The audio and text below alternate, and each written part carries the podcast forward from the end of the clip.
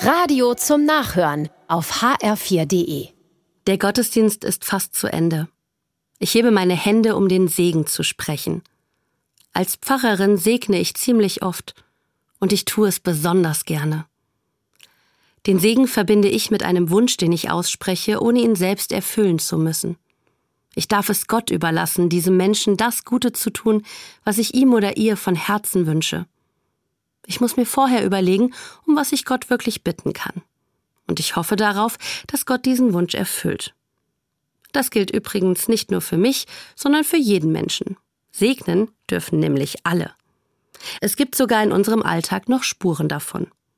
Das Abschiedswort Tschüss ist eigentlich ein kleiner Reisesegen, denn das Wort kommt vom französischen Adieu, wörtlich zu Gott. Wenn ich segne, sage ich oft Worte, mit denen schon Menschen in der Bibel gesegnet wurden. Zum Beispiel Gott segne dich und behüte dich. Manchmal finde ich eigene Segensworte, die ich den Gesegneten gerade in diesem Moment wünsche. Dabei weiß ich, dass nicht alle Wünsche in Erfüllung gehen werden. Trotzdem kann ein Segen sehr gut tun, denn er zeigt und lässt hoffentlich spüren, da meint es jemand gut mit mir, bedingungslos.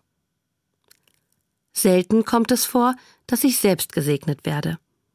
Eigentlich schade, denn das berührt mein Herz jedes Mal. Für mich ist es eines der schönsten Gefühle der Welt. Vor allem, wenn ich merke, dass der Segen, der mir zugesprochen wird, von Herzen kommt. Manchmal braucht es dazu gar keine Worte. Das habe ich bei einer Taufe erlebt. Als ich die Hände zum Segnen hebe, ahmt mich der fünfjährige Täufling nach. Er hebt seine Hände und hält sie in meine Richtung. Den ganzen Segen lang lässt er sie oben. Das ist ungewöhnlich. Normalerweise schauen die Menschen beim Segnen unter sich und verschränken die Arme. Aber dieses Kind nicht. Es schaut mich mit den erhobenen Händen an.